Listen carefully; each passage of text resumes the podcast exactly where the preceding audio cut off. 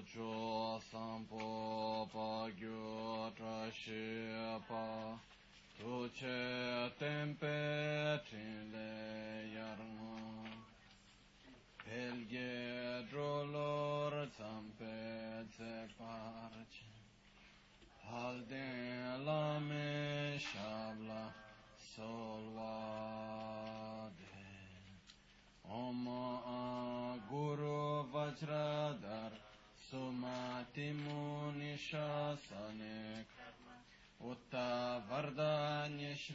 Bhadra Varsamanya Sarva Siddhi Hum Om Guru Vajradhar Sumati Munishasane Karma Utta Vardanya Shri Varsamanya Sarva Siddhi Hum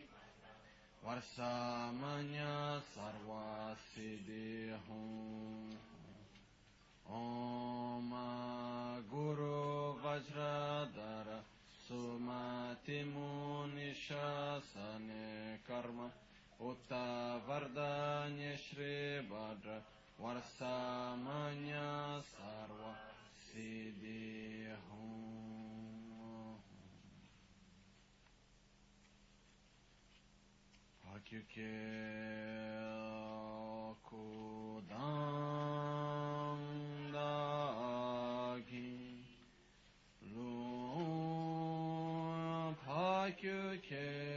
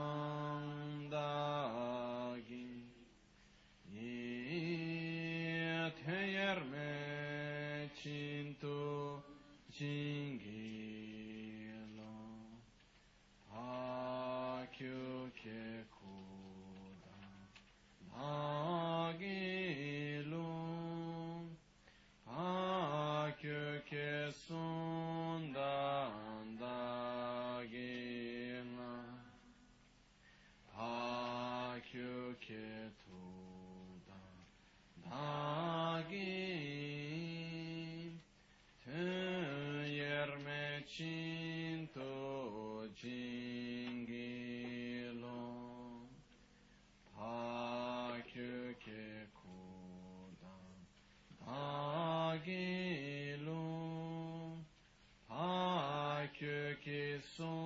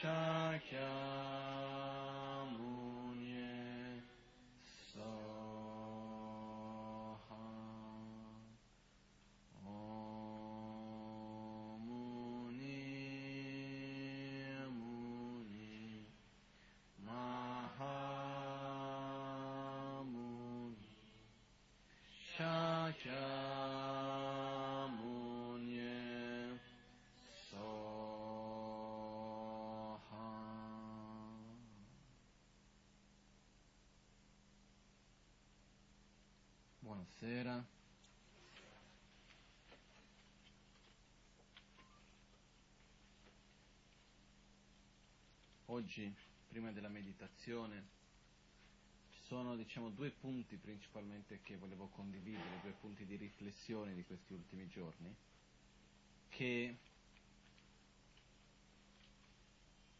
uno è un po' collegato con quello che abbiamo parlato la settimana scorsa, perché settimana scorsa abbiamo parlato del rigioire, no?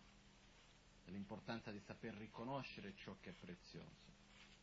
E, ed è un po' collegato con quello che c'è stato ieri, in questi giorni anche, ma è il fatto dell'importanza che io credo che ci sia per ognuno di noi di festeggiare.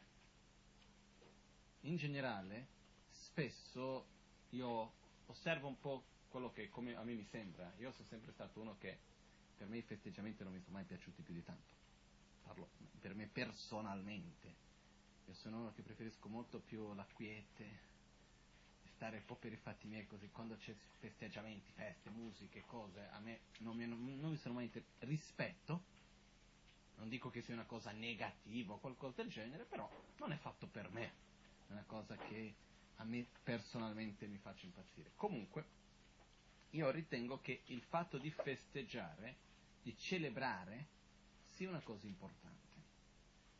Perché? E innanzitutto che cosa?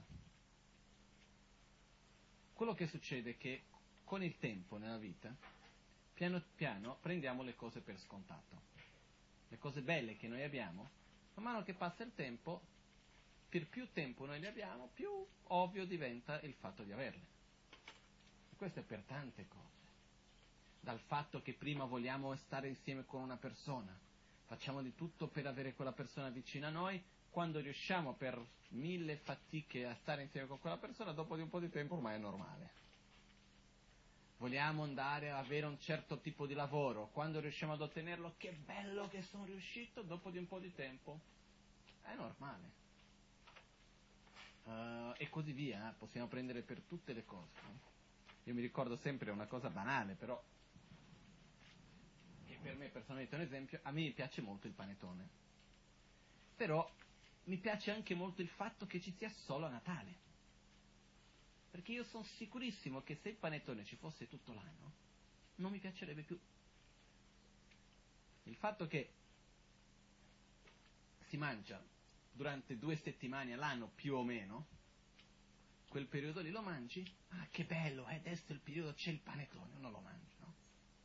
Dopo finito, passa, vai avanti, no? E rimane quel ricordo bello.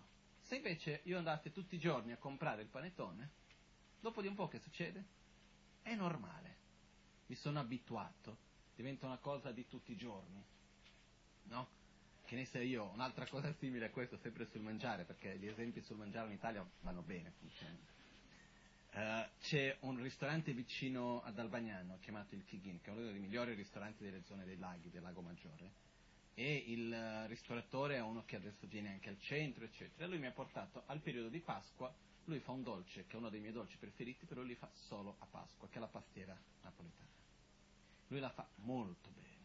E mi ha portato la, la Pasqua scorsa mi ha portato una pastiera di regalo, una roba buonissima. Finita quella pastiera, qual era il sentimento, la voglia?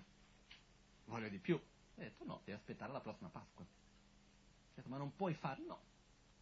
Io la faccio, so, faccio solo a Pasqua, punto. Ho detto che bello. Perché rimane un po' la voglia, quindi ah che buono, quando arriverà la prossima Pasqua uno già sta aspettando, ah ci sarà la pastiera no? E comunque uno quando ce l'ha dice che bello, che dà valore a quello che ha. Perché? Perché ha una certa rarità in quello. Invece se io prendo qualcosa di la stessa identica cosa, invece la comincio a avere tutti i giorni, dopo di un po' diventa un'abitudine, prendo per scontato quello che ho. Il punto è che ci sono diverse cose nella vita che sono bellissime e che noi riusciamo ad accorgerci della loro bellezza, della loro importanza solo quando ci viene a mancare. Invece è importante ricordarci perché. Per quale ragione è importante ricordarci della preziosità, della bellezza di certe cose che noi abbiamo e che ormai abbiamo preso per scontato? Perché nel momento nel quale io riconosco la bellezza, la preziosità di quello che ho, io do valore e quindi rigioisco, sono contento. E i momenti nella vita nel quale noi dobbiamo celebrare è un momento proprio per ricordare questo cose che noi prendiamo per ovvio. E ad esempio, siamo qua oggi insieme, come siamo stati ieri. Prendiamo per scontato che ci conosciamo. Prendiamo per scontato che possiamo essere qui insieme, che è una cosa bella. Ma quante sono le condizioni necessarie perché questo avvenga? Tantissime. Se noi pensiamo per ognuno di noi, quante sono veramente le cose necessarie perché possiamo essere qui insieme? Tantissime.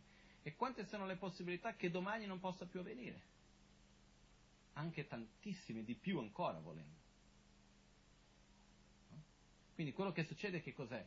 Nel momento nel quale io ricordo questo e allo stesso tempo vado in qualche modo a celebrarlo, facendo qualcosa. Perché il, il, punto è che rigioire è una cosa che non ci viene necessariamente spontanea. Prendere per scontato ci viene abbastanza spontaneo. Rigioire non tanto. Però quello che succede è che questo corpo che abbiamo, questa vita che abbiamo, le persone che conosciamo, le conoscenze che siamo riusciti ad ottenere, diverse cose del sentiero spirituale che abbiamo, la natura nella quale viviamo, eccetera, eccetera, sono cose che prendiamo per scontato. Per dire, respirare un'aria pura. Boh, uno non ci pensa mai, finché non ha più la possibilità di farlo. E così via. Quindi quello che succede è che avere dei momenti nel quale andiamo a celebrare queste cose è un modo per ricordarci della loro preziosità e per dare valore, in modo che nella vita di tutti i giorni questo anche ci porta alla gioia. No? Io ho sempre detto, il sentiero spirituale è il sentiero della gioia e non della sofferenza. Dobbiamo coltivare la nostra, nostra gioia, ricordare delle cose. E non solo questo, nel momento nel quale io so dare valore alle cose preziose che ho, io faccio in modo anche per, per coltivarle. Per esempio, la natura la gran maggioranza di noi non diamo il giusto valore alla natura. E si dice no, io per me la natura è molto importante di qua e di là, poi basta vedere nelle azioni. Eh. Quindi già da quelle si capisce, non è che dobbiamo andare molto lontano. Quindi quello che succede che cos'è? Per esempio, quante volte all'anno noi celebriamo la natura? Dico veramente andare a celebrare la natura.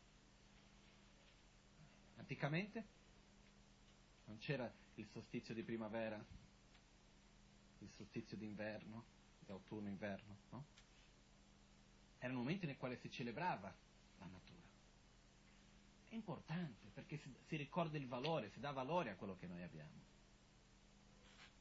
Quindi io ritengo che nella nostra vita, io sono sempre stato uno e continuo ad essere che proprio le date speciali proprio per me perché devo fare qualcosa in particolare questo giorno perché è quella data lì, io devo essere quel che sono tutti i giorni. Però il fatto di ricordare qualcuno, qualcosa, è importante anche per farci ricollegare con questi aspetti. Per esempio, nel monastero di Sera, dove vivevo, c'era un giorno che avevano scelto per celebrare uno dei principali maestri che ha scritto i libri filosofici che studiamo. E poi c'era, c'era tutta una discussione ah, ma questo è il vero giorno nel quale lui è nato, il giorno nel quale lui è morto, eccetera, eccetera, è uno dei grandi maestri che è chiamato Geshe Shewanchuk. All'epoca lui guarda e dice, non importa se questo sia il giorno giusto o no, il punto è scegliere un giorno per celebrare lui, per ricordare dell'importanza, per ricordare quello che lui ci ha dato. Quindi la stessa cosa avviene nella nostra vita di tutti i giorni, imparare a celebrare la vita celebrare le cose belle che abbiamo e scegliamo noi come celebrare, facendo qualcosa che sia bello, sia questo tramite il mangiare, possiamo fare una festa, possiamo andare a fare un regalo, possiamo fare mille cose. Però questa cosa di gioia è molto importante. Per esempio, noi nella nostra cultura esiste già il concetto del compleanno. Però, come ho detto ieri, mi fa un po' strano perché sono cose che facciamo e non ci chiediamo mai il perché lo facciamo, no? Festa di compleanno, perché c'è la festa? Perché è il compleanno. E perché devo fare la festa al compleanno? Al giorno che sono nato? A me non mi è mai piaciuto fare cose senza capire il perché li devo fare. Quindi se è il tuo compleanno, faccio una festa, vado da te, vado a farti i saluti perché è il tuo compleanno. E perché ti devo salutare che è il tuo compleanno? Perché ci siamo conosciuti e io voglio celebrare questo incontro che abbiamo avuto. Io voglio celebrare la tua vita, voglio celebrare questo aspetto che è importante per tutti noi. Quindi questo è un punto che secondo me dobbiamo in qualche modo ricordarci, dobbiamo coltivare questo nella nostra vita di tutti i giorni. è celebrare il più possibile. E deve ce- celebrare le, le cose belle che abbiamo. Per dire, celebrare il nostro sentiero spirituale, celebrare la natura, celebrare l'acqua, l'aria, il vento, il fuoco. Possono sembrare cose stupide. Invece, quando si celebra qualcosa, si dà valore, si riconosce. E questa è la cosa importante. Perché se no, è la stessa cosa quando noi facciamo le offerte ai Buddha. Perché facciamo le offerte? Mica per fare i Buddha contenti. Eh? Certe persone magari hanno il concetto che pensano io faccio le offerte ai Buddha, perciò io chiedo ai Buddha per favore Buddha concedetemi questo, quell'altro, ti faccio le offerte. Ho una richiesta un po' più grande, faccio l'offerta un po' migliore. Invece no, al Buddha proprio non importa nulla se uno fa l'offerta, se uno non fa l'offerta, se l'offerta è più bella, se l'offerta è meno bella. Quante volte che non ho visto, no, oggi c'è una cosa importante, faccio l'offerta più bella. No? O se no, peggio ancora. Io mi ricordo quando c'era alla casa di, della famiglia di Ramaganchen in Nepal, facevano tutti i giorni tutte le offerte, una cosa molto bella. Eccetera. Un giorno arrivò questo maestro, Geshe Shewanchu, che era uno dei maestri della Maganchen, che viene al compleanno Maganchen nel 95, se non mi sbaglio, e era un maestro molto importante, e lui arrivò lì e disse, ah, benissimo che fate le offerte tutti i giorni, ma non avete le ciotole delle offerte in argento? Ho detto, sì, le abbiamo. Ho detto, benissimo, e dove sono? Nell'armadio. E come mai noi li usiamo quando c'è il capodanno?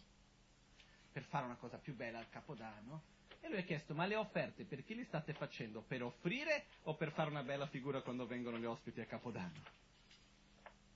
Toglietevi subito fuori e usate tutti i giorni per fare le offerte col meglio che avete. Quindi quando noi facciamo le offerte, per quale ragioni le facciamo? Facciamo per dimostrare per manifestare nella materia la nostra fede, il nostro rispetto, la nostra gratitudine, i nostri sentimenti interiori. Se io vengo da te e ti faccio un regalo, ti do un fiore, perché lo do il fiore?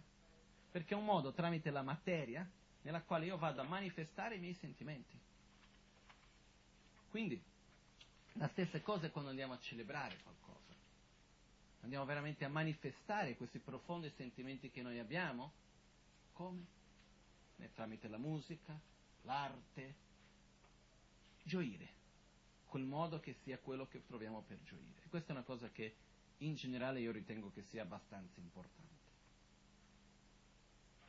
Ripeto, per il semplice fatto che più siamo capaci di gioire, più valore diamo e meglio sappiamo usare quelle condizioni che abbiamo perché man mano che prendiamo per scontato le cose che abbiamo, non, alla fine li sprechiamo. Per dire, se c'è una persona e quella persona per me è molto preziosa ed è molto importante il fatto che io l'abbia vista, io di che cosa vado a parlare con quella persona? Di cose importanti. Vado a cercare di creare un buon rapporto al massimo possibile, vado a cercare di curare quel rapporto, eccetera, eccetera. Invece se è una persona che è sempre lì tutti i giorni, me ne frego quasi quasi.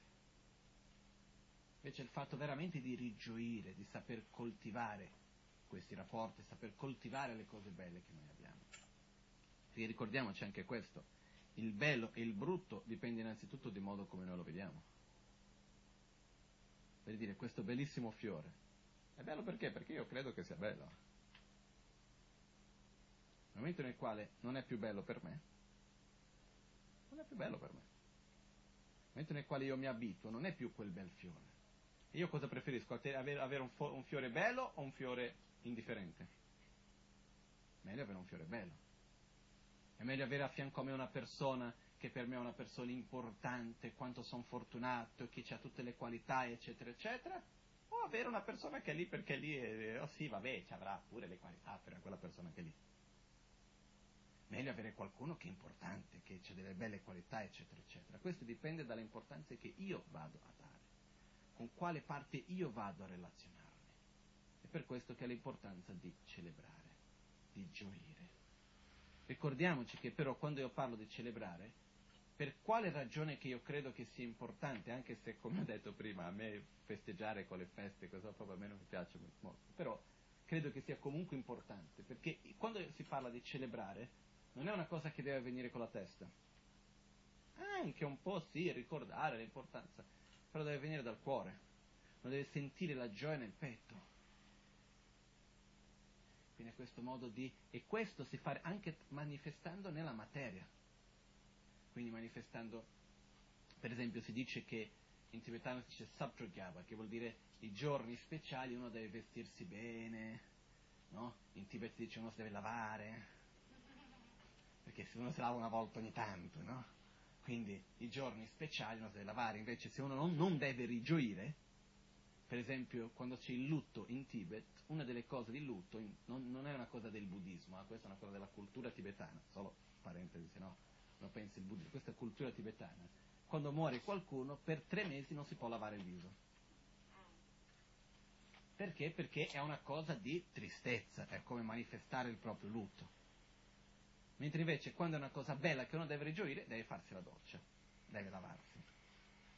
Quindi quello che succede è comunque il fatto di fare manifestare anche fisicamente questo, pulire la casa. Quando come viene un ospite a casa, cosa facciamo? cerchiamo, andiamo a pulire la casa, a metterla tutta bella, andiamo, che ne so, a prendere i piatti più belli che abbiamo, andiamo a metterli piuttosto che fare altre cose. Dobbiamo fare queste cose anche per rigioire. Che ne so, siamo a casa noi con la nostra famiglia e persone di tutti i giorni. Ogni tanto prendiamo le cose belle, usiamoli. Perché cosa? Per festeggiare anche che cosa? Noi stessi, quello che abbiamo, non è che abbiamo bisogno di persone da fuori per forza. Comunque, questo concludo questo aspetto che volevo dire, che il fatto di saper celebrare, di poter celebrare nella nostra vita le nostre cose, che ritengo che sia veramente molto importante. Anche perché quello che accade, purtroppo, che per esempio io all'inizio riesco a trovare questo bellissimo fiore, ed è un fiore stupendo, sono molto contento del fiore che ho. Però piano piano cosa succede? Mi comincio ad abituarmi con le sue qualità. Comincio ad abituarmi che io ho questo bel fiore.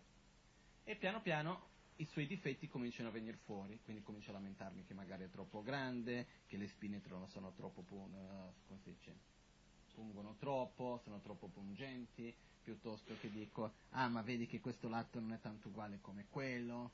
Comincio piano piano a dare più importanza ai difetti. Purtroppo quello che succede normalmente qual è? Quando entriamo in contatto con qualcosa, e tutte le cose hanno i loro lati positivi e negativi, dal momento nel quale noi andiamo a relazionarci con quello.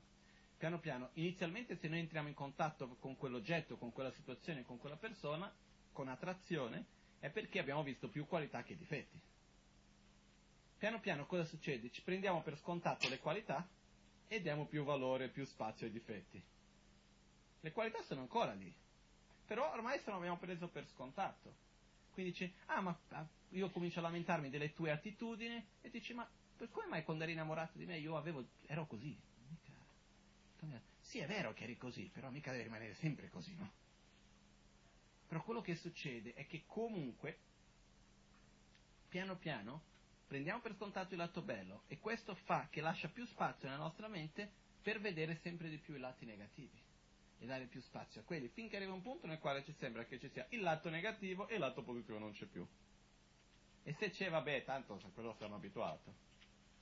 Quindi abbiamo bisogno sempre di cercare nuove cose positive, nuovi stimoli.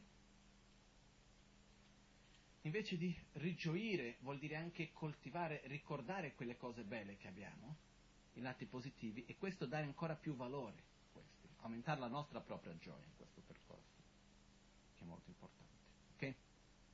L'altra cosa che volevo dire oggi, che in realtà è un po' più lunga, però cercherò di almeno toccare i punti principali, um, è una cosa che io ho osservato tanto insieme con la Magancia. E, ehm, da dove cominciare? Vediamo.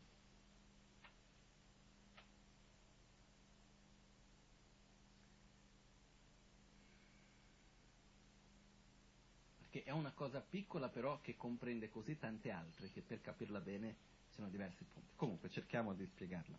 Poi se non è chiaro cerco di ripetere in un altro modo. Nella nostra vita spessissimo noi viviamo, più che spessissimo, quasi sempre per dire, o sempre meglio ancora, finché non riusciamo a uscire da questa cosa, viviamo a secondo di schemi mentali. Questi schemi mentali sono il fatto nel quale io vedo una cosa in un modo e per me quella cosa è in quel modo lì. Non sono io che lo vedo in quel modo, quella cosa è così. Questo è giusto, quello è sbagliato, questo è bello, quello è brutto. Non sono io che lo vedo come bello o come brutto, è bello, è brutto. Questo è un fiore e non si discute. Però al di là del fiore non fiore, che è molto più facile andare a vedere su un oggetto così, ma ci sono tante situazioni all'interno delle quali noi abbiamo un nostro schema mentale di vedere quella cosa in un certo modo. Però cosa succede? Succede che la realtà è che quella stessa cosa può essere vista in tanti modi diversi. Che quello che noi, che più noi siamo attaccati sch- ai, ai diversi schemi mentali che abbiamo e vogliamo che la realtà intorno a noi debba sempre soddisfare gli schemi mentali che noi stessi andiamo a creare, più sofferenza abbiamo. Quindi la Magancina in un modo molto semplice, non facile necessariamente, ma semplice, ha sempre fatto in modo che per dire, ah, tu sei una persona che ti piace parlare molto, devi star zitto. A te non ti piace parlare, devi parlare di più. Ah, tu vuoi sempre apparire? Non devi apparire a te ti piace stare nell'angolino, prego, vieni davanti a tutti. No? Uh, più che altro il fatto di dover andare a fare l'opposto, perché quando noi anche dal punto di vista pratico nella nostra vita dobbiamo avere un'attitudine opposta di quella che noi pensiamo che è quella fatta per noi, di quello che noi siamo, dei nostri schemi mentali, ci aiutano a rompere questi nostri schemi mentali, uno dopo l'altro.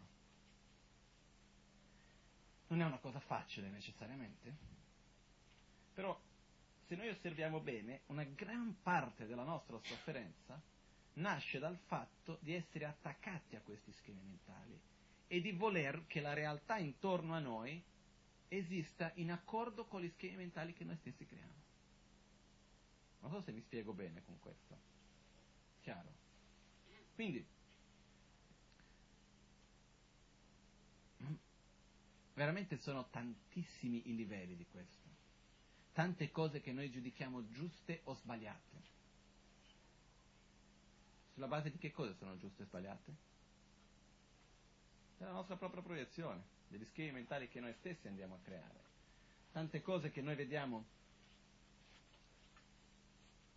come buone o come cattive.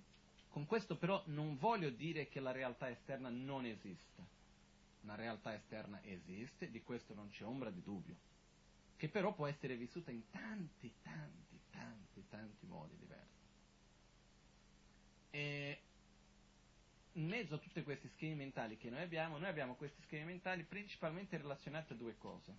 Uno, alle situazioni esterne, le altre persone, secondo me questa persona è così, secondo me quella è cosa, secondo me questa situazione è così, non solo le persone in quanto per dire tizio Caio, in questo senso.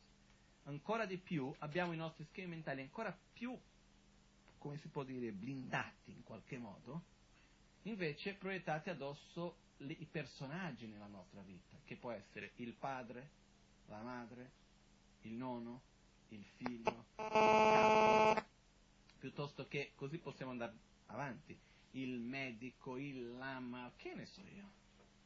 Abbiamo tanti tanti posizioni, situazioni nella nostra vita che secondo me il padre deve essere così. Quante sono le probabilità che il mio padre, nelle sue azioni, riesca a soddisfare al 100% lo schema mentale che io ho montato su quello che un padre deve essere? È bassi, eh? Se noi cerchiamo di vedere quanto sia le possibilità, se lui va a riempire, come se fosse piano piano va a riempire le caselle, arrivare al massimo, è quasi impossibile, direi io. Perché noi comunque spesso vogliamo che le persone che sono dei riferimenti per noi, che sono i nostri genitori e così via, li vogliamo come se fossero già illuminati, eh? in un certo modo. Dall'altra parte vogliamo che i figli siano capaci di essere arrivati già alle conclusioni che noi siamo arrivati con le nostre esperienze. Quindi mettiamo anche lì un concetto no? Una predisposizione, è così. Mio figlio deve essere così, ma chi l'ha detto? Nel senso, se fosse bene, se io, se io pensassi mio figlio deve essere così e così diventa facile, no? Perché, però se noi pensiamo anche per i figli, solito esiste o no uno schema mentale all'interno del quale io dico mio figlio deve essere così? Man mano che andiamo avanti, il figlio riesce veramente a soddisfare al 100% quell'immagine o no? Molto difficile anche lì. Ma così via. Eh? Questo è per il politico, questo è per il medico, questo è per ogni cosa. Il maestro, lama. Ogni posto andiamo abbiamo questo. Quindi abbiamo uno, questi schemi mentali che noi abbiamo per le, i personaggi, diciamo, i ruoli che abbiamo nella nostra vita. È chiaro che secondo me il medico è quello che mi deve curare dalla malattia, poi andando dal medico mi ammalo sempre di più e lui mi dà il veleno invece della medicina, dico, stai completamente fuori lo schema mentale secondo quale io dovrei pensare, quindi meglio cercare un altro medico. Però quello che succede è che comunque dobbiamo ricordarci che noi ci relazioniamo tramite questi schemi mentali e noi vogliamo, non solo vogliamo, che volere è ancora, ancora, ancora quasi quasi ci stiamo. Peggio ancora, noi pretendiamo che le persone siano quello che secondo noi devono essere. Io pretendo che il mio padre sia così, così, così, così, così, perché? Perché è il padre. Ma lui come persona non è così, e non sono mica fatti miei, sono suoi, che lui deve essere così. La stessa cosa sono per i figli piuttosto che tutte le altre posizioni che abbiamo. La stessa cosa avviene per le situazioni che noi viviamo nella vita di tutti i giorni. Secondo me questa situazione deve essere così, così, così, così. Perché? Perché questa situazione è così. Raramente così avviene. Secondo me nel lavoro le cose devono andare in questo, quello, quell'altro modo. Avviene in quel modo? No. E poi quando non avviene in quel modo, di chi è la colpa? Ah, perché questo non ha fatto, perché quell'altro non ha fatto. Quando il mio padre, la mia madre, il zio, la nonna, o che vuoi che sia, non è quello che secondo me dovrebbe essere, di chi è la colpa? È sua, eh? Ma sono anche le aspettative allora. Questo è totalmente collegato con le nostre aspettative. La differenza qual è? Le aspettative è quando io aspetto, ah, questa cosa deve essere così. Cosa, l'aspettativa di solito è più relazionata a un'imputazione verso il futuro. Lo schema mentale è ancora è alla base dell'aspettativa, però ancora più profondo, perché è quello che crea l'aspettativa, in altre parole. È, è il momento nel quale io, non è che io voglio che il padre debba essere in quel modo, non è un fatto di volere, lui deve essere così, perché quello è il padre. Questo è il modo come noi ci relazioniamo, il fiore deve essere in questo modo. Però quello che succede è che abbiamo questi schemi mentali verso le persone, le situazioni, gli oggetti e così via. E abbiamo anche addirittura questi schemi mentali verso noi stessi. No? Possiamo usare tante parole diverse, possiamo chiamarli di imputazione del nome, possiamo chiamare di immagine mentale, possiamo, ogni, ogni, ogni parola di queste ha un significato leggermente diverso e un aspetto leggermente diverso della stessa cosa. Però anche chiamarli come schemi mentali ci aiuta un po' di più a capire un aspetto di questo. Perché noi siamo abituati sulla base della cultura nella quale viviamo, dove siamo cresciuti, le esperienze che abbiamo avuto finora, tutto quello che abbiamo visto e vissuto, vediamo le cose in un certo modo. E fin qua ci siamo. Fin qua va bene. Il problema dov'è che accade? È quando io credo che la realtà deve essere secondo quello. Io credo che lo, quello schema mentale che io mi sono fatto, non è, io no, non, non, mi accorgo neanche di avere quello schema mentale. È quella la realtà e punto e basta. Io sono così e punto e basta. Quindi, quello che succede è che più forti sono i nostri schemi mentali, e questi schemi mentali non sono delle cose, delle menate che ci facciamo, che stiamo lì a pensare, a filosofare, no, io sto parlando di cose molto profonde in noi stessi, di cose che ci vengono naturali, spontanee, di sentimenti che, cose che ci fanno sentire in colpa. Perché certe cose noi pensiamo che sono giuste, altre noi pensiamo che sono sbagliate e così via. Alla fine quello che succede è che, che ne so, prendiamo un esempio molto banale, dai, adesso mi viene in mente in questo momento. Uh, per esempio, il rapporto che esiste del concetto di famiglia. No? Noi abbiamo un certo concetto di famiglia, ossia un uomo e una donna che stanno insieme, fanno i figli, a principio devono essere fedeli uno all'altro e creano insieme una famiglia.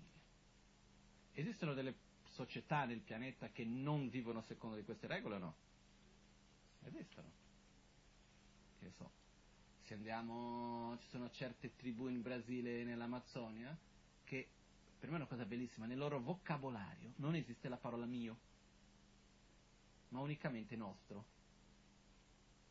E il concetto di famiglia è completamente diverso, è la tribù che è la famiglia. Tutti, tutti uomini sono i miei padri, le mie madri, è una cosa completamente diversa il modo di relazionarsi in tutto ciò. Anche loro, per loro il concetto della promiscuità sessuale è una cosa che non ci sono queste cose come da noi. Perché? Perché non esiste il concetto di mia moglie o il mio marito. È tutto nostro. Non c'è neanche il concetto mentale del mio. Se noi pensiamo, prendiamo questi due esempi, è un modo di vivere molto diverso, no? Perché se io vado al fiume faccio tre ore di camminata e vado lì e prendo un pesce e sto tornando, di chi è quel pesce? È mio o è nostro? Il nostro modo qui di pensare? È mio pesce. Ho fatto la mia fatica, sono andato a prenderlo, eccetera, eccetera. Lì, se io non sapessi la parola mio, unicamente nostro, qualcuno mi viene a chiedere il pesce, non, ma non lo chiede neanche, viene lì e lo prende. E per me è normale, va bene. Questa differenza che avviene in questo caso, dov'è che avviene? Perché come esseri umani siamo uguali, alla base. Avviene dagli schemi mentali che noi creiamo. Io sono stato educato, sono cresciuto, nel quale io imparo che esiste il mio. Lì cresco imparando che non è, non, il mio proprio non, non, non viene neanche citato. Qualunque cosa è nostra. Questi fanno parte anche degli schemi mentali che noi abbiamo. Gli schemi mentali del mio, del nostro. Si può vedere come una cosa profonda che c'è in noi, però che anche questo è possibile di cambiare. E uno si potrebbe chiedere, ma perché devo cambiare queste cose? Che c'è di male in credere e vedere che ci sia il mio? Quello che succede è che non c'è nulla di male in credere e vedere che ci sia il mio, non è questo il punto. Il punto è che alla base della nostra sofferenza è il fatto di, di credere che questi schemi mentali siano giusti. Perché quando io credo che il mio schema mentale è giusto, non mi accorgo di avere quel schema mentale. Io credo che la realtà, indipendentemente da me, sia quella se qualcuno viene e dice, ma questo di chi è? E dico, questo fiore è mio, me l'hanno regalato. Se qualcun altro viene e lo prende, perché quella persona non capisce il concetto di mio, viene e lo prende, io posso dire che quella persona è sbagliata e che non lo può prendere perché quel fiore è mio? Ma perché questo fiore è mio? Perché qualcuno mi ha regalato. A me. Quindi il fiore è mio. Però esiste il mio fiore indipendentemente che io vada a creare l'imputazione del mio? Il fiore esiste come mio fiore indipendentemente dello schema mentale mio o no? Non esiste.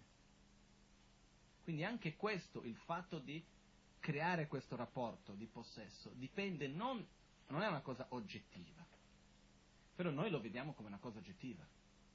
Io dico, è il mio fiore, punto. Perché? Perché l'hanno regalato a me non è mio fiore perché io lo chiamo mio, è perché io lo metto dentro una categoria di qualcosa che possiede a me, dentro questo concetto. Non so se mi spiego bene. Però è il fatto per vedere che quando noi crediamo in questi schemi mentali, viviamo a secondo di questi, non ci accorgiamo degli schemi mentali e sembra che la realtà venga esattamente fuori da noi, che sia, che, che sia solida, quello che alla fine nella filosofia chiamiamo l'esistenza inerente. Quello che voglio dire con questo è che anche quando andiamo a studiare la filosofia in un modo più approfondito, andiamo a parlare che tutti i fenomeni sono vuoti di esistenza inerente, eccetera, eccetera. In realtà dobbiamo stare attenti a non rimanere solo a livello filosofico, a filosofare e dire no, sì, nulla esiste indipendentemente dall'imputazione del nome, la realtà esterna esiste, però non esiste indipendentemente dalla realtà interna. Perciò quello che accade è che io vedo un fiore, però potrebbe essere anche un qualcosa da mangiare, potrebbe essere visto in tanti modi diversi, eccetera, eccetera. Però il vuoto di esistenza inerente è lì e io sono qui. Poi dopo mi fisso con le mie cose, no? Come una volta che la Magancia mi ha detto una cosa che mi ha colpito, che ha fatto ridere più che altro anche, che lui dice guarda noi tibetani, faceva un'autocritica in qualche modo, diceva sì, da un certo punto costantemente siamo qui a dire tutti i fenomeni sono vuoti di esistenza inerente, sono della natura di vacuità, costantemente, da un'altra parte siamo pieni di superstizione. Ah, non puoi mettere questo perché se no porta male, non puoi fare quello perché se no porta male, non fai di qua, non fai di là. Dico, ma le cose dipendono da che cosa? Dal modo come io lo vedo. Faccio un esempio, una volta è venuto un maestro qua, un maestro molto importante, e qualcuno del centro aveva visto che aveva delle scarpe un po' vecchie, delle scarpe cinesi, un po' di plastica, brutte, eccetera, e le hanno comprate delle bellissime scarpe, hanno preso di nascosto la misura delle sue scarpe, se non gli hanno comprato queste scarpe bellissime e gli hanno regalato. E quando lui ha visto le scarpe ha fatto una faccia da paura. No, no, no, no, no, no, no, no, no, non va bene di qua, di là, proprio è stato male. Perché? Perché nella sua cultura, quando entrate qui dentro in gompa, le scarpe le tenete o le togliete? Togliete le scarpe. Se io vengo da voi e vedo le scarpe in mano, cosa sto dicendo? Vattene via. Quindi è una cosa, per questo si dice mai si regala ai maestri le scarpe, perché è una cosa per dire vattene via, è una cosa che porta la, la, una vita corta, eccetera, eccetera, no?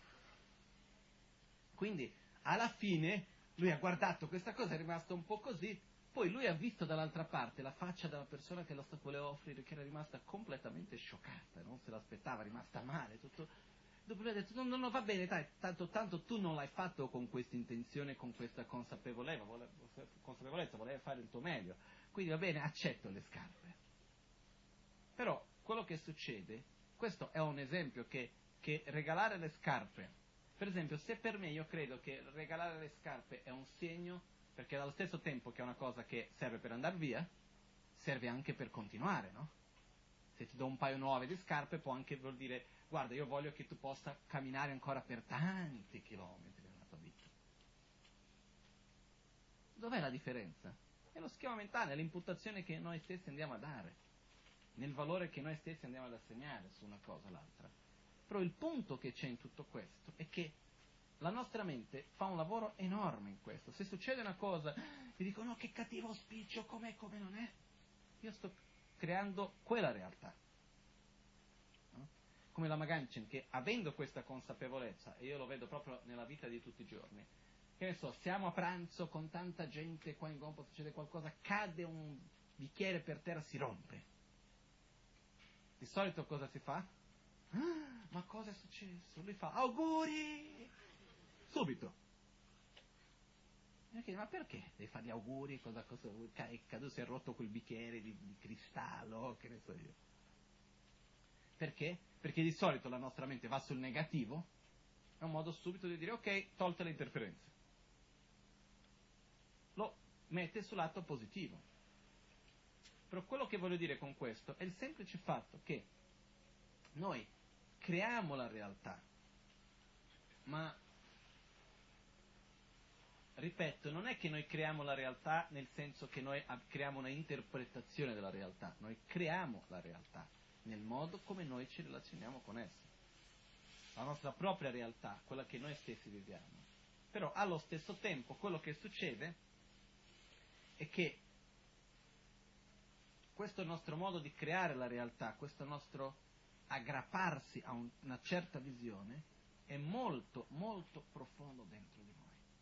Quindi, se noi cominciamo ad osservare un po' i nostri schemi mentali, dal punto di vista di culturale, dal punto di vista sociale, delle esperienze che noi stessi abbiamo avuto, eccetera, eccetera, questa è una cosa che veramente ci può aiutare a cercare di trovare più libertà. Questo è molto importante, perché se no quello che succede è che sì, è vero che andiamo a dire che la realtà non dipende, non è una realtà solida che dipende dall'imputazione del nome che ognuno di noi va a dare, eccetera, eccetera. Però se io nella mia vita di tutti i giorni, nelle esperienze che io faccio, non vado a cercare di discostruire queste esperienze, non vado a cercare di andare più alla radice, in un qualche modo quando facciamo questo arriva un momento nel quale ci sentiamo quasi che persi. Perché quando andiamo a discostruire le nostre come posso dire, la struttura per la quale noi viviamo, su quello che è giusto, su quello che è sbagliato, su quello che è una cosa piuttosto che un'altra, eccetera, eccetera. Se andiamo a cominciare a discostruire questo, arriva un momento nel quale effettivamente possiamo dire ma chi sono, cosa succede? E può veramente venire uno stato di paura, in qualche modo. Invece quello che succede è che uno andando oltre questo, arriva al punto nel quale invece capisce che la realtà dipende anche da come io la vedo. Che può essere gli schemi mentali. Io li posso creare sia in un modo sia nell'altro e va bene tutto. Io non posso vivere senza schemi mentali, perché viviamo con i nostri schemi mentali. Però il problema è che noi diventiamo imprigionati dai nostri propri schemi mentali. Perché la realtà che c'è intorno a noi non è e non sarà mai così come noi vogliamo. O così come noi pensiamo che debba essere. Perciò quando io riesco a ricostruire un po' questo. Io mi ricordo una volta, una cosa che è un esempio secondo me sul quale va a toccare noi un po' sul profondo, su, quello che sono i nostri concetti. Una volta la Maganchen mi ha dato un'iniziazione il giorno che ha dato quell'iniziazione mi disse guarda questa tu non devi raccontare a nessuno. Questo momento è un segreto. Va bene. Non ha raccontato a nessuno. Passa un po' di tempo. Mi chiede, ma tu quell'iniziazione non l'hai mai presa? Sì. Ma quando? Quella volta te... No, ma questo era un segreto. Perché me lo dici? Qua, proprio non ci siamo, no? Ho detto, non può essere un segreto con te che tu che me l'hai fatto. Proprio no, no, la cosa non quadrava per me. E lui a quel punto ha usato quello per dirmi una cosa, che è un concetto molto sottile. Quasi quasi non sapevo neanche se dirlo o no, perché possiamo, può essere usato in modo molto sbagliato questo, per quello lo dico già prima. Lui diceva, se qualcuno viene e mi chiedi, hai preso quell'iniziazione? Io dico no. È una bugia? A principio sì. Però che cosa succede? Se, se io ho preso quello con il concetto che quello era un segreto, c'è una differenza tra mantenere un segreto e raccontare una bugia. Questo fa vedere comunque la sottilezza delle cose. Per, quel, per quale ragione ho usato questo esempio? Perché è una cosa che per noi è molto difficile da capire, dico anche per me, eh? è molto difficile da capire questo concetto. Perché? Perché per me no, è una bugia, punto e basta. Anche se è un segreto, per dire se io ho fatto qualcosa, in questo caso particolare ho ricevuto questa iniziazione che era una cosa che non veniva fatta in pubblico a altre persone, per questo una delle condizioni che mi è stata detta è che io non raccontassi, al momento nel quale io non lo racconto, in verità cosa sto facendo? Io sto mantenendo l'impegno che ho fatto all'inizio, giusto? Questo fa parte dell'impegno che io ho creato. Quindi quando qualcuno viene e mi chiede, ma tu l'hai preso o no? Cosa dovrei fare? Devo, no, come dice il testo dell'Amrin che parla quando siamo davanti a una situazione che dobbiamo, siamo quasi costretti a dire una bugia, meglio cambiare argomento. No? Si fa l'esempio che dice, sei per strada, vedi passare un coniglio, dopo di un po' viene il cacciatore, hai visto un coniglio passare? Dice, che bella giornata. Però la realtà è che anche quando io vado lì e dico lui che bella giornata, effettivamente io sto nascondendo qualcosa da lui Perché lo nascondo? Per il bene del cacciatore e per il bene del coniglio. Però, per esempio, che cosa vuol dire dire una bugia? Vuol dire cercare che l'altro abbia una visione della realtà che io vedo diversa da quella che è la mia realtà tramite le mie parole. Chiaro? No? Mm? Se uno dice una bugia, Sì. cioè, hai fatto quell'imitazione segreta, dici no, però che la conosci. Mm? Come? Se uno viene lì e dice... hai Se ho fatto quella, quella- quella, quella imitazione segreta, tu dici no, allora vuol dire che la conosci, perché sennò come fai a dire no? No. Se io dico no, vuol dire che allo stesso tempo io, io sto negando qualcosa che invece l'ho fatto. Ok? Quindi quello che succede che cos'è?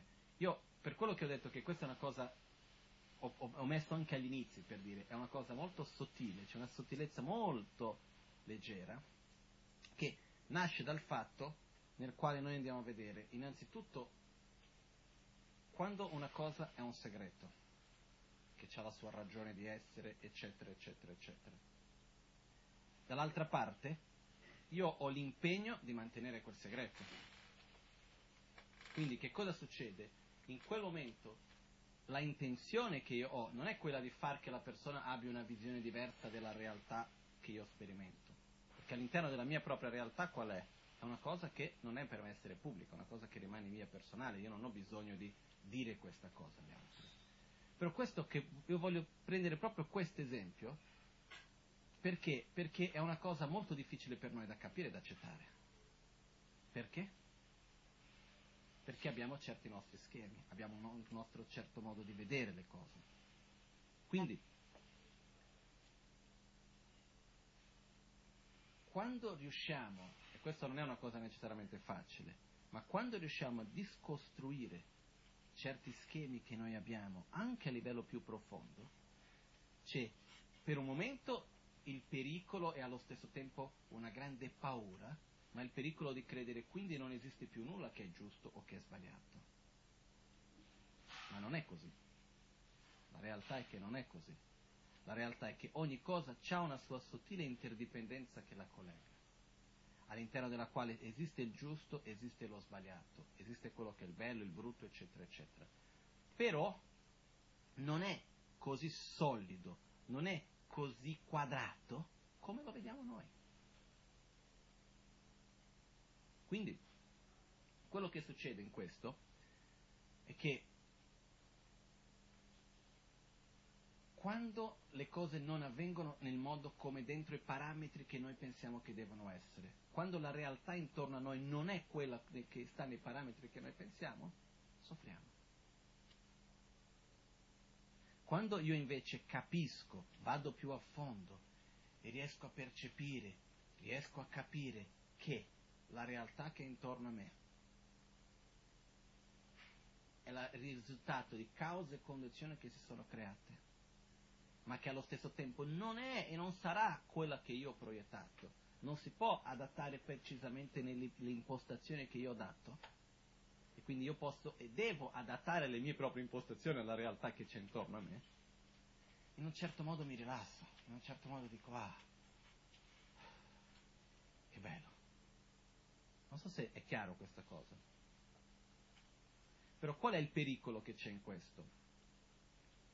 È il pericolo di cadere nel nichilismo. E il pericolo di cadere nel nichilismo che cosa vuol dire? Ah, quindi non esiste giusto o sbagliato. Quindi posso fare qualunque cosa. Quindi tutto va bene. No, non è così. Non è vero che tutto va bene. Perché quello che succede è che quando io faccio qualunque cosa,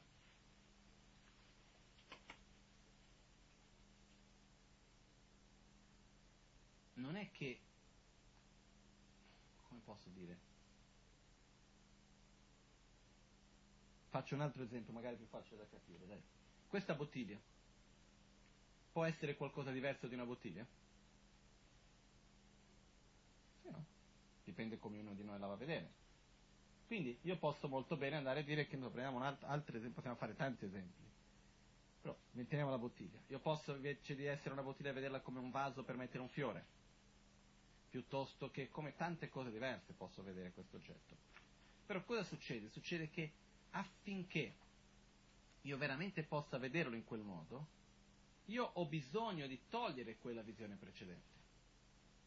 Perché se io dico guarda la bottiglia che serve da vaso, io non sto vedendo il vaso, sto vedendo la bottiglia che io anche chiamo di vaso.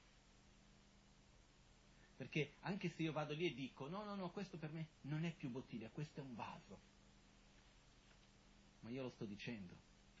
Ma quando io, la, quando io vedo, che cosa mi viene in mente? La bottiglia che fa da vaso. Quindi non è detto che in questo modo non è più bottiglia, è sempre bottiglia finché io lo vedo in quel modo per me. Anche se poi do un'altra utilità e do un altro nome. Nello stesso modo, quello che succede è che quando noi parliamo delle nostre proprie azioni, la nostra motivazione deve essere completamente pura affinché quell'azione sia pura. Non è che il buono, il cattivo, il giusto, il sbagliato dipende solo che non esiste più il giusto e sbagliato, faccio qualunque cosa, va bene tutto. No. Perché da che cosa nasce il giudizio se le azioni sono azioni buone o cattive, positive o negative? Alla base di tutto questo c'è l'egoismo. Se è un'attitudine fatta per il mio unico beneficio personale, in gran maggioranza dei casi è un'attitudine negativa, esistono anche alcuni casi positivi, però nella maggior, gran maggioranza dei casi è un'attitudine negativa, e come minimo che porta attitudini negative anche. Ma prevalentemente tutte le azioni che vengono fatte con avversione, con rabbia, con odio, con rancore, con invidia, con gelosia, e così via, sono anche altri, sono azioni negative. Quindi anche che io faccia una cosa e dico sì, ma io posso dire questa cosa, dipende dall'imputazione che io sto dando, eccetera, eccetera, ma quando io faccio quella cosa, il sentimento che c'è profondo dentro di me sta già definendo la cosa. Quindi esiste un aspetto dell'imputazione che viene da me, però è qualcosa di molto profondo. Quello che io voglio dire con questo è che quando parliamo che la realtà è relativa che c'è intorno a noi, non è un aspetto di una realtà relativa mentale, dal punto di vista concettuale, è un, è un, qualcosa di molto più profondo. L'imputazione che noi andiamo a dare, il modo come noi andiamo a relazionarci con le cose, è irradicato profondamente dentro di noi. Quindi, in un modo costante e molto profondo, noi viviamo questo mondo come se il mondo avesse questa realtà solida intorno a noi. Solida intende una realtà propria, inerente in questo modo. E con questo cosa facciamo anche? Diciamo le cose devono essere in questo modo piuttosto che quell'altro. Cosa che non avviene. E quindi cosa succede? Soffriamo. Qualcuno mi può chiedere, ma questo cosa vuol dire? Che quindi dobbiamo vivere senza assolutamente nessuna proiezione e cercare di vedere le cose per quel che sono? No. Perché noi siamo incapaci, per il proprio modo di come noi stessi siamo fatti, di relazionarci con le situazioni, con le persone, con tutto quello che è intorno a noi, indipendentemente dal nostro schema mentale, del modo come noi vediamo. Però nel momento nel quale io capisco che esiste questo gioco, io posso cambiare quando voglio. Io posso passare da una cosa a un'altra e posso innanzitutto sviluppare una umiltà davanti alla realtà che c'è intorno a me. Questa umiltà per me è anche il fatto di non pretendere che le cose siano in un modo piuttosto che in un altro. Perché questo, guarda, più vado avanti, più osservo intorno a me, il vedo quanto questa è una cosa che ci crea sofferenza.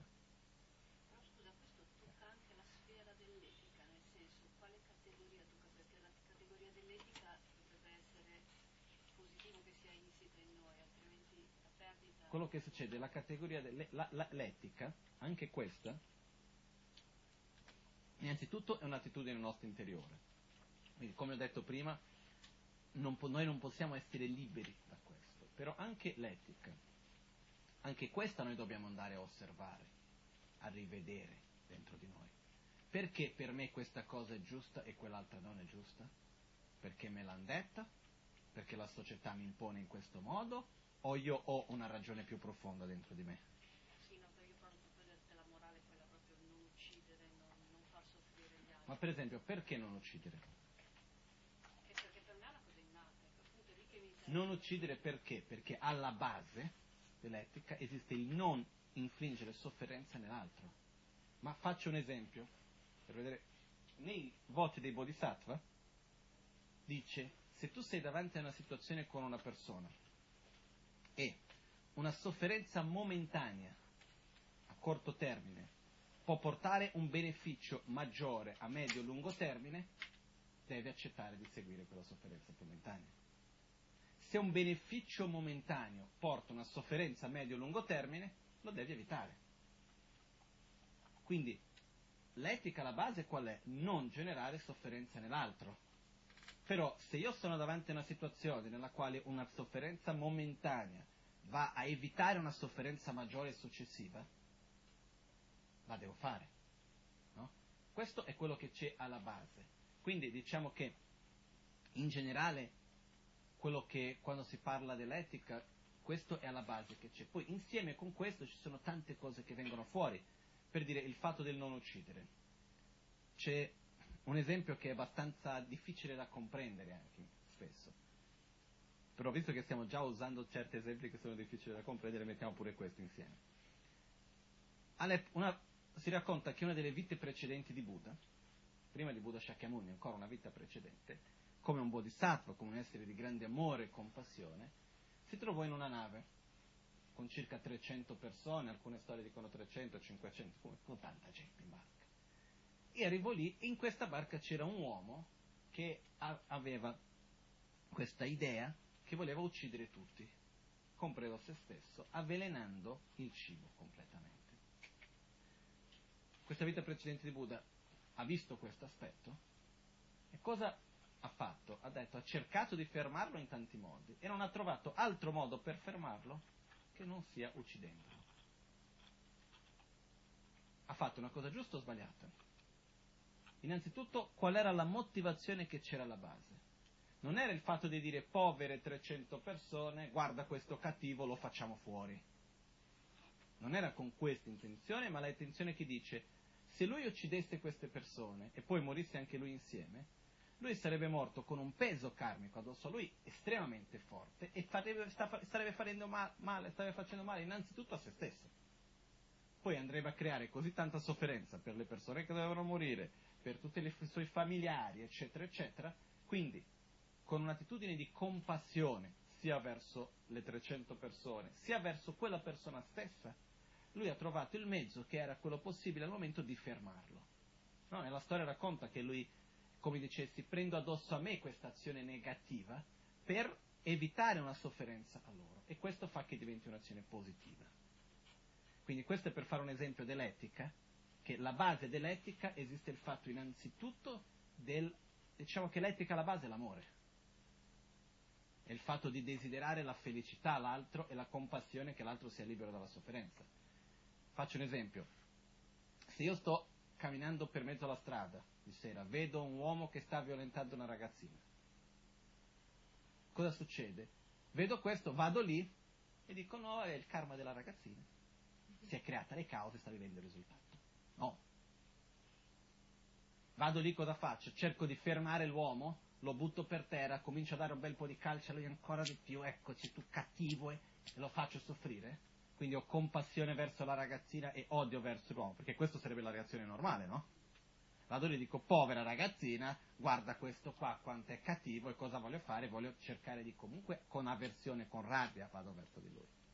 Quale sarebbe l'attitudine da questo punto di vista etico corretta? Sarebbe il fatto di andare lì, fermare quell'uomo, perché lui sta facendo del male innanzitutto a se stesso e a quell'altra persona. Però se per fermarlo richiede la forza, devo usarla. Per una volta che sono riuscito a fermarlo, lo devo anche cercare di aiutare. Non è che vado lì, no? Lo fermo con la violenza, eccoci qua, prendi ancora di più qualche pugno, qualche calcio sullo stomaco e via. Lo molo lì, non chiamo neanche l'ambulanza, no? Quindi quello che voglio dire è che se noi andiamo ad osservare tante anche cose che noi diciamo quello che sia eticamente corretto, scorretto, eccetera, eccetera, è basato spesso anche su certi come, eh, schemi mentali che noi stessi ci creiamo. Scusa, Quindi, sì. alla base dell'eutanasia c'è un atto di compassione, se vogliamo... Sì, anche questo, uno va a vedere, ci sono tanti aspetti diversi come uno può vedere la stessa cosa. Se noi andiamo a parlare dell'eutanasia, io ho una visione diversa. Perché? Perché io credo innanzitutto che poter avere una vita, adesso se dobbiamo parlare di eutanasia, una cosa a prescindere di tutto questo che è, io sono contro l'eutanasia in quanto sono contro l'accanimento terapeutico. L'accanimento terapeutico, ossia è il fatto che si cerca di prolungare il processo della morte piuttosto che prolungare la vita. Io conosco abbastanza bene questo, questo soggetto per il fatto che mia madre lavora con i pazienti terminali e ho visto diverse situazioni nella quale la persona si trova in uno stato dove la scelta è staccare la macchina, perché comunque se il corpo naturalmente, il polmone non funziona più e ti mette una macchina per farti respirare a forza, a un certo punto è tutto in carne aperta perché quella macchina è così forte e fa un dolore pazzesco che devi vivere sotto morfine, eccetera, eccetera. Che scelta ho? O ti tolgo quello o ti faccio un'iniezione, non è che c'è tanta scelta. Quindi l'eutanasia diventa un obbligo, una necessità, sulla base di che cosa? Di una scelta sbagliata fatta a prescindere. Mentre invece io sono per lasciare la vita nel suo corso naturale. Anche il fatto che se una persona si deve, dovesse trovare in una situazione di grande disagio, è chiaro che da un certo punto di vista ognuno ha la propria libertà. Però c'è anche da ricordare che per il bene di ognuno di noi, anche in situazioni difficili, secondo me, credendo in una continuità dopo la morte, se io mi trovo in una certa situazione è perché io mi sono creato le cause, io ho quel karma.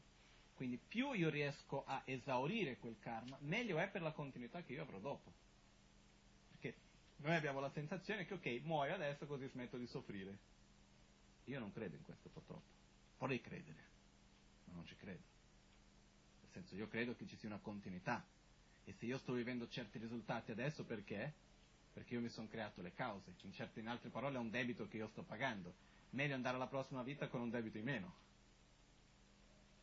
Quindi da questo punto di vista io penso in questo modo. Però quello che voglio dire comunque in mezzo a tutto questo è, tornando al punto principale, è l'importanza per me che esiste di riflettere, osservare quali sono gli schemi mentali che noi stessi andiamo a creare, spesso anche addirittura andando a rivedere la nostra propria etica di quello che è giusto e sbagliato e andremo a vedere che diverse cose, che in una linea generale è in un certo modo, ma non è detto che sempre debba essere in quel modo lì. Perché secondo me alla base, alla base dell'etica c'è l'amore. Ma anche questo, che cos'è l'amore? Desiderare la felicità dell'altro. Ma chi sono io per voler imporre quello che io intendo come felicità su di te? Quello che io penso che sia giusto per me necessariamente non è la cosa più giusta per te. Comunque, po- il punto che io voglio dire è il fatto di cercare un po' di discostruire però discostruendo si va a costruire ancora di più. Perché non è una cosa che togliamo tutti i nostri ideali, rimaniamo vuoti e va tutto bene, non è così. Ma il fatto di cercare di riconoscere questi, sono, queste caselle dentro le quali siamo imprigionati in un certo modo, no? che vanno là, vanno, sono più profonde delle credenze addirittura sono come quasi che, come posso dire, delle impostazioni mentali che proprio che noi abbiamo. Perché le credenze noi comunque diciamo questo è quello che io credo. Queste impostazioni mentali sono più profonde perché noi non li vediamo come qualcosa che io credo, vediamo che la cosa è così, non sono io che la vedo in quel modo. No? Quindi è importante per noi, io metto qua un punto di riflessione che dico, riflettiamo su questo aspetto andiamo a osservare. Per esempio, per me, uno dei punti basi di una cosa che è importante, come ho detto prima, è la base, è l'amore. Però anche qua, il mio modo di amare è necessariamente quello giusto? Non lo so. Quindi io dico, no, io sto facendo questo per amore, quindi è giusto quello che faccio.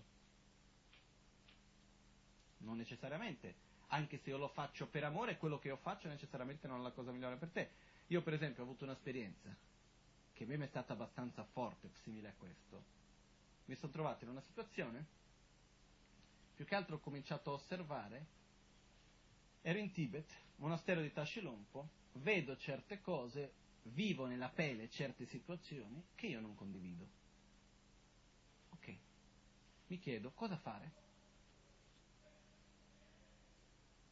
E ho visto che in quel momento ho riflettuto, pensato, eccetera, eccetera, e ho visto che certe volte il miglior modo di aiutare è non aiutando. Quindi quello che succede in quel momento che cos'è? In Brasile c'è anche un detto che dice, uh, com'è nel detto? Aspetta un attimo. Non, non mi ricordo, adesso comunque è basato sul fatto che, ah, se io non ti voglio bene perché in qualche momento poi hai cercato di aiutarmi, no? Non ti è mai successo che qualcuno cerca di aiutarti invece di aiutare crea più problemi? Però se io voglio aiutarti con amore, io ti amo, io ti voglio aiutarti, voglio fare perché secondo me questa cosa non è giusta, però quello che è nel mio potere di fare necessariamente va a migliorare la tua situazione o no? No. Quindi in questo caso, anche se io faccio quella cosa con pieno amore e con la visione della giustizia, di quello che è giusto, di quello che non è giusto, eccetera, eccetera, vado a cercare di fare qualcosa per te, ma che poi nei fatti non fa altro che aumentare la tua sofferenza e aumentare il tuo problema. L'esempio pratico in questo caso è il fatto che più manifestazioni si fanno in Occidente o fuori dal Tibet comunque a fa contro il governo cinese, eccetera, eccetera, peggio diventa la situazione dei tibetani nel Tibet. Questa è la cosa matematica, storica, che avviene da 60 anni. Quindi qua che cosa succede? E spesso certe volte abbiamo addirittura l'arroganza di dire no, ma io penso che questo è il modo giusto di aiutare, quindi aiuto. C'è l'altro lì dall'altra parte che è quello che deve essere aiutato che dice no, ti prego, basta. E noi no, no, io devo fare perché secondo me è giusto, devo, sono nel mio diritto di poter aiutare.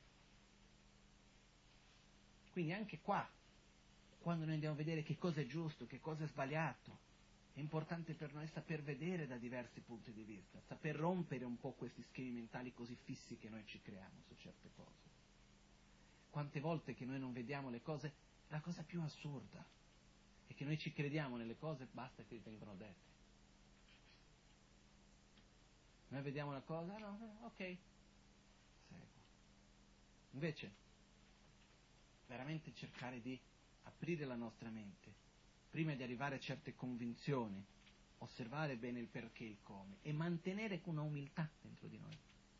Un'umiltà che dice, io vedo le cose in questo modo, però non è detto che devono essere unicamente così. Guarda, io vi dico, da quando io comincio a avere sempre più consapevolezza su questo, a praticare su questo punto, perché non sono mica arrivato al punto che riesco a vedere sempre così tutto. Eh? Ogni tanto mi prendo che sto lì fissato su un qualcosa. Però più riesco a osservare questo, più la vita diventa bella, diventa rilassata. Dice, ah, va bene. È questo. Quindi è proprio il fatto di osservare noi stessi, osservare innanzitutto quando soffriamo e vedere quando stiamo soffrendo dov'è che noi abbiamo un'imputazione, che noi abbiamo uno schema mentale che la realtà che abbiamo davanti a noi non riesce a inquadrarsi, non riesce ad adattarsi con lo schema mentale che abbiamo. Nella gran maggioranza delle volte andremo a trovare uno. Ok? Va bene. Quindi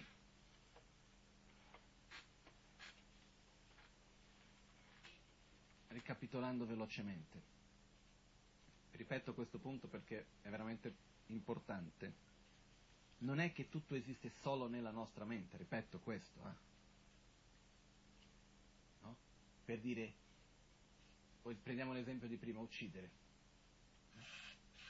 Uno può chiedersi, ah, uccidere è una cosa negativa, punto. Anche voti, nelle dieci azioni negative che Buddha ci ha descritto, esistono uccidere, è una delle azioni negative che viene detta. Però uccidere è necessariamente un'azione negativa? È d'obbligo un'azione negativa? O ci possono essere alcune poche eccezioni? Ci possono essere alcune poche eccezioni, estremamente particolari, ci possono essere, però non è perché ci possono essere alcune eccezioni che va a dire, ah, quindi posso uccidere perché tanto uccidere non è necessariamente una cosa negativa. No, se io mi trovo all'interno di quell'eccezione, che cosa vuol dire? Essere completamente libero dall'egoismo, con profondo amore, compassione e saggezza. Se davanti a con queste condizioni io mi trovo davanti a una situazione nella quale effettivamente quella è l'unica via di uscita che c'è ed è un beneficio per la persona stessa che viene a morire o per l'essere stesso che viene a morire, in quel caso è diverso. Però in, parlando in un modo generale, uccidere è un'azione negativa e non si discute. Perché? Perché alla base nell'uccisione che cosa c'è? C'è l'egoismo, c'è un'attitudine di avversione, quello è quello che c'è alla base. Poi è possibile che sia diverso, sì. Ed è questo che è uno dei punti centrali degli insegnamenti buddisti, è il fatto che la differenza si fa nella nostra mente, anche la moralità stessa, l'etica stessa, dov'è che si costruisce? Nel più profondo del nostro cuore. Quindi io posso fare una cosa che normalmente sembra la cosa più giusta. Io per dire, vo- ne- nelle dieci azioni negative esiste il voto, la menzogna, la bugia, è un'azione negativa. Però io posso anche usare la verità per farti del male o no?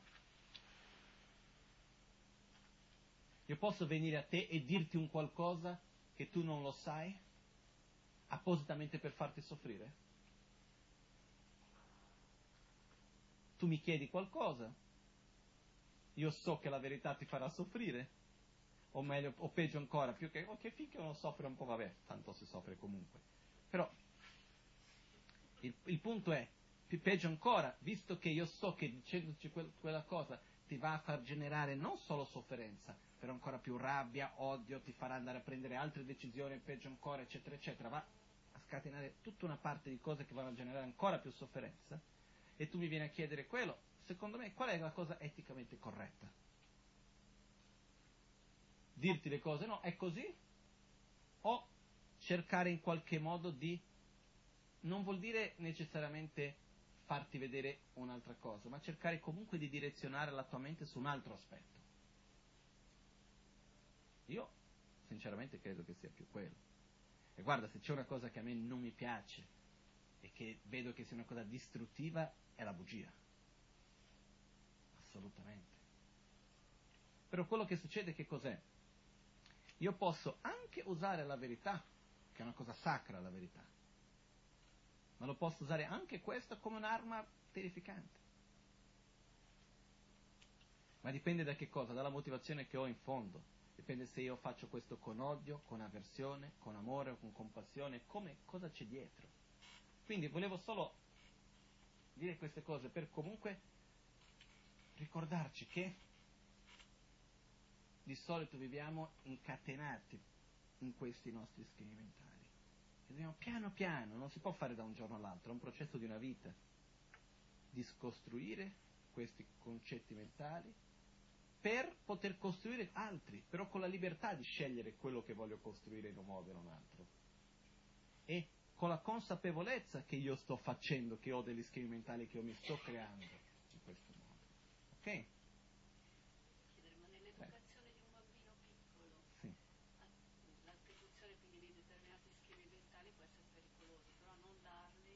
non è che può essere pericoloso, la realtà è che cioè, non c'è altra scelta. Molto, ecco, la realtà è che non c'è altra scelta. Il punto qual è? È che dobbiamo comunque, secondo me, prima cosa, secondo me nell'educazione che viene data, l'educazione più forte che esiste è l'esempio che viene dato di come uno stesso vive. Perché una cosa che fa molto male all'educazione sia dei bambini sia dei, dei, dei adulti, eh, che alla fine siamo fatti uguali, è la incoerenza. Quindi se io ti dico di sì, poi nella pratica è, è no, o viceversa, questo non fa bene.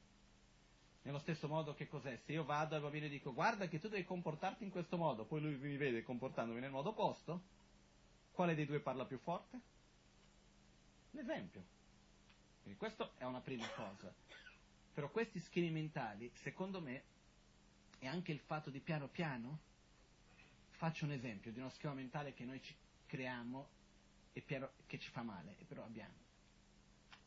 È normale che quando siamo tristi uh, per qualcosa cerchiamo di togliere la tristezza prendendo rifugio in qualcosa di materiale?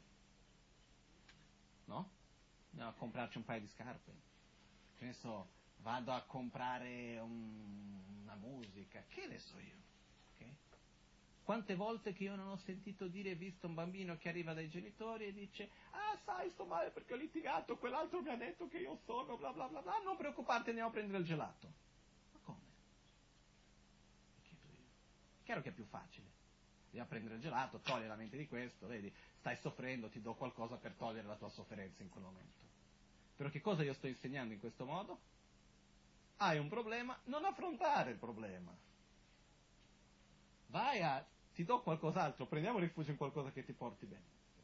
Invece se io in quel momento comunque vado a far vedere, guarda, non c'è perché reagire in questo modo, le cose non sono così, quello che l'altro dice di te non fa la differenza su quello che tu sei veramente o no. Cerco di affrontare insieme col bambino quello che lui sta vivendo. È chiaro che ci vuole 10.000 volte più fatica da parte del genitore. Però questo è lo schema mentale che io sto dando. Di vivere le situazioni di disagio e affrontarle effettivamente, non scappare. Questo è un esempio. Un altro esempio di schema mentale è quello che quando noi diciamo una cosa è così, di far vedere anche che può essere anche in altri modi, di cercare di non dare una visione così solida delle cose come quella che noi andiamo a dare di solito. No? Questo è una delle cose che fa una differenza. L'educazione è molto importante, ma non solo quella che noi diamo ai nostri figli, quella che diamo innanzitutto anche a noi stessi. eh. Ma io vedo anche dal punto di vista quando parliamo delle qualità, per esempio, ehm, quando si parla all'interno del sentiero spirituale, le qualità di un maestro, eccetera, eccetera. Una delle qualità che è più importante è che uno deve praticare ciò che insegna. Perché di gente che dice belle cose il mondo è pieno. Però se uno mi dice una cosa, però poi nella sua vita non la fa, a me non mi fa effetto, sinceramente. Quindi con gli altri, se io voglio trasmettere qualcosa all'altro, innanzitutto io devo essere quel qualcosa. No? Se no diventa come una persona che un po' di tempo fa, adesso che era in Brasile, è venuta a parlarmi, no, sai, io voglio una persona che fa meditazione da tanti anni, eccetera, e io voglio venire a portare i metodi di meditazione nelle aziende per aiutare a togliere lo stress, eccetera, eccetera, creare un tipo di comunicazione più pacifica, eccetera, eccetera. Però io conosco bene questa persona, che è uno dei volontari principali nel centro, è una persona che quando ci sono riunioni è la prima a urlare. Ho detto, io sono d'accordissimo che tu faccia questo, con una condizione, che tu prima lo metti in pratica te. Quando tu sarai quello che vuoi trasmettere, vai a trasmetterlo. Perché a quel punto hai qualcosa da dare all'altro, perché la teoria ce l'hai. Però se tu non riesci a mettere in pratica una comunicazione pacifica tra te e le persone con cui ti relazioni, come puoi aspettare te di andare a portare questo a un altro? Semplicemente non funziona. Quindi nello stesso modo, quando noi dobbiamo trasmettere qualcosa a qualcun altro, per esempio i genitori verso i figli, ma non solo questo, in realtà anche nel lavoro le persone con cui lavoriamo, i nostri amici e tutti gli altri, ma quando c'è un rapporto di genitori con figli è ancora più profondo questo, o anche da figli verso i genitori anche, eh, a un certo punto della vita. La responsabilità di mettere in pratica ciò che noi crediamo è mille volte più grande, perché le nostre azioni hanno un impatto enorme. Quindi questa è una cosa importante. Uh, un altro esempio che io faccio che su questo punto, proprio per solo, visto che è stato toccato questo punto dell'educazione, no? Io ho avuto tante esperienze di parlare con i bambini e sempre mi è piaciuto moltissimo. No? E una cosa, per esempio, che io ho visto che tutti i bambini lo sanno, fin da oggi tutti quelli con cui ho parlato, è il fatto che i beni materiali, il piacere sensoriale e il riconoscimento dell'immagine sia una fregatura. Lo sanno. Lo sanno che quando riusciranno a ottenere il giocattolo che vogliono avere non saranno felici per tanto tempo. Che la felicità durerà poco e che poi dopo avere un altro non risolverà veramente la cosa. Quindi il fatto di portare questa consapevolezza e trovare la gioia anche in altri aspetti della vita e saper vedere che la gioia si trova nel modo come io mi relaziono con le cose, non nelle cose in sé, è un altro aspetto che è importante anche. Comunque, quello che voglio dire è che, per finire la risposta alla domanda, noi non è che possiamo trasmettere un'educazione completamente libera da schemi mentali, perché non possiamo essere liberi, però possiamo scegliere quali schemi mentali vogliamo trasmettere. Innanzitutto cercare di trasmettere, tra virgolette diciamo, lo schema mentale della consapevolezza degli schemi mentali stessi. Questo è un altro aspetto, però nella pratica, negli esempi di tutti i giorni, una cosa che fa soffrire inizialmente, far vedere che c'è un altro modo di vedere quella stessa cosa, invece di cercare di scappare. Perché nella nostra vita, da quando siamo bambini, quello che succede è questo. Se io soffro con una situazione e invece di affrontare quella situazione io vado a comprarmi il gelato piuttosto che le scarpe, piuttosto che questo o quell'altro, cosa succede? Quel problema si ripresenterà altre migliaia di volte finché non riesco a superarlo. Invece se io ho il coraggio di affrontarlo. Sarà difficile, sì. E riesco a superarlo, riesco a essere davanti al problema e a rapportarmi in un modo diverso. Non si ripresenta più, perché sono riuscito a superarlo. Per quello che io credo profondamente che i problemi siano sacri.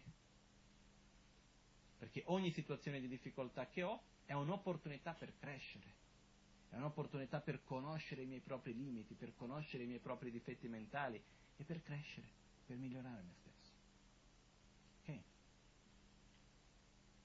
All'alba o al tramonto, di notte o durante il giorno, possano i tre gioielli concederci le loro benedizioni, possano aiutarci ad ottenere tutte le realizzazioni e cospargere il sentiero della nostra vita con molti segni di buon auspicio.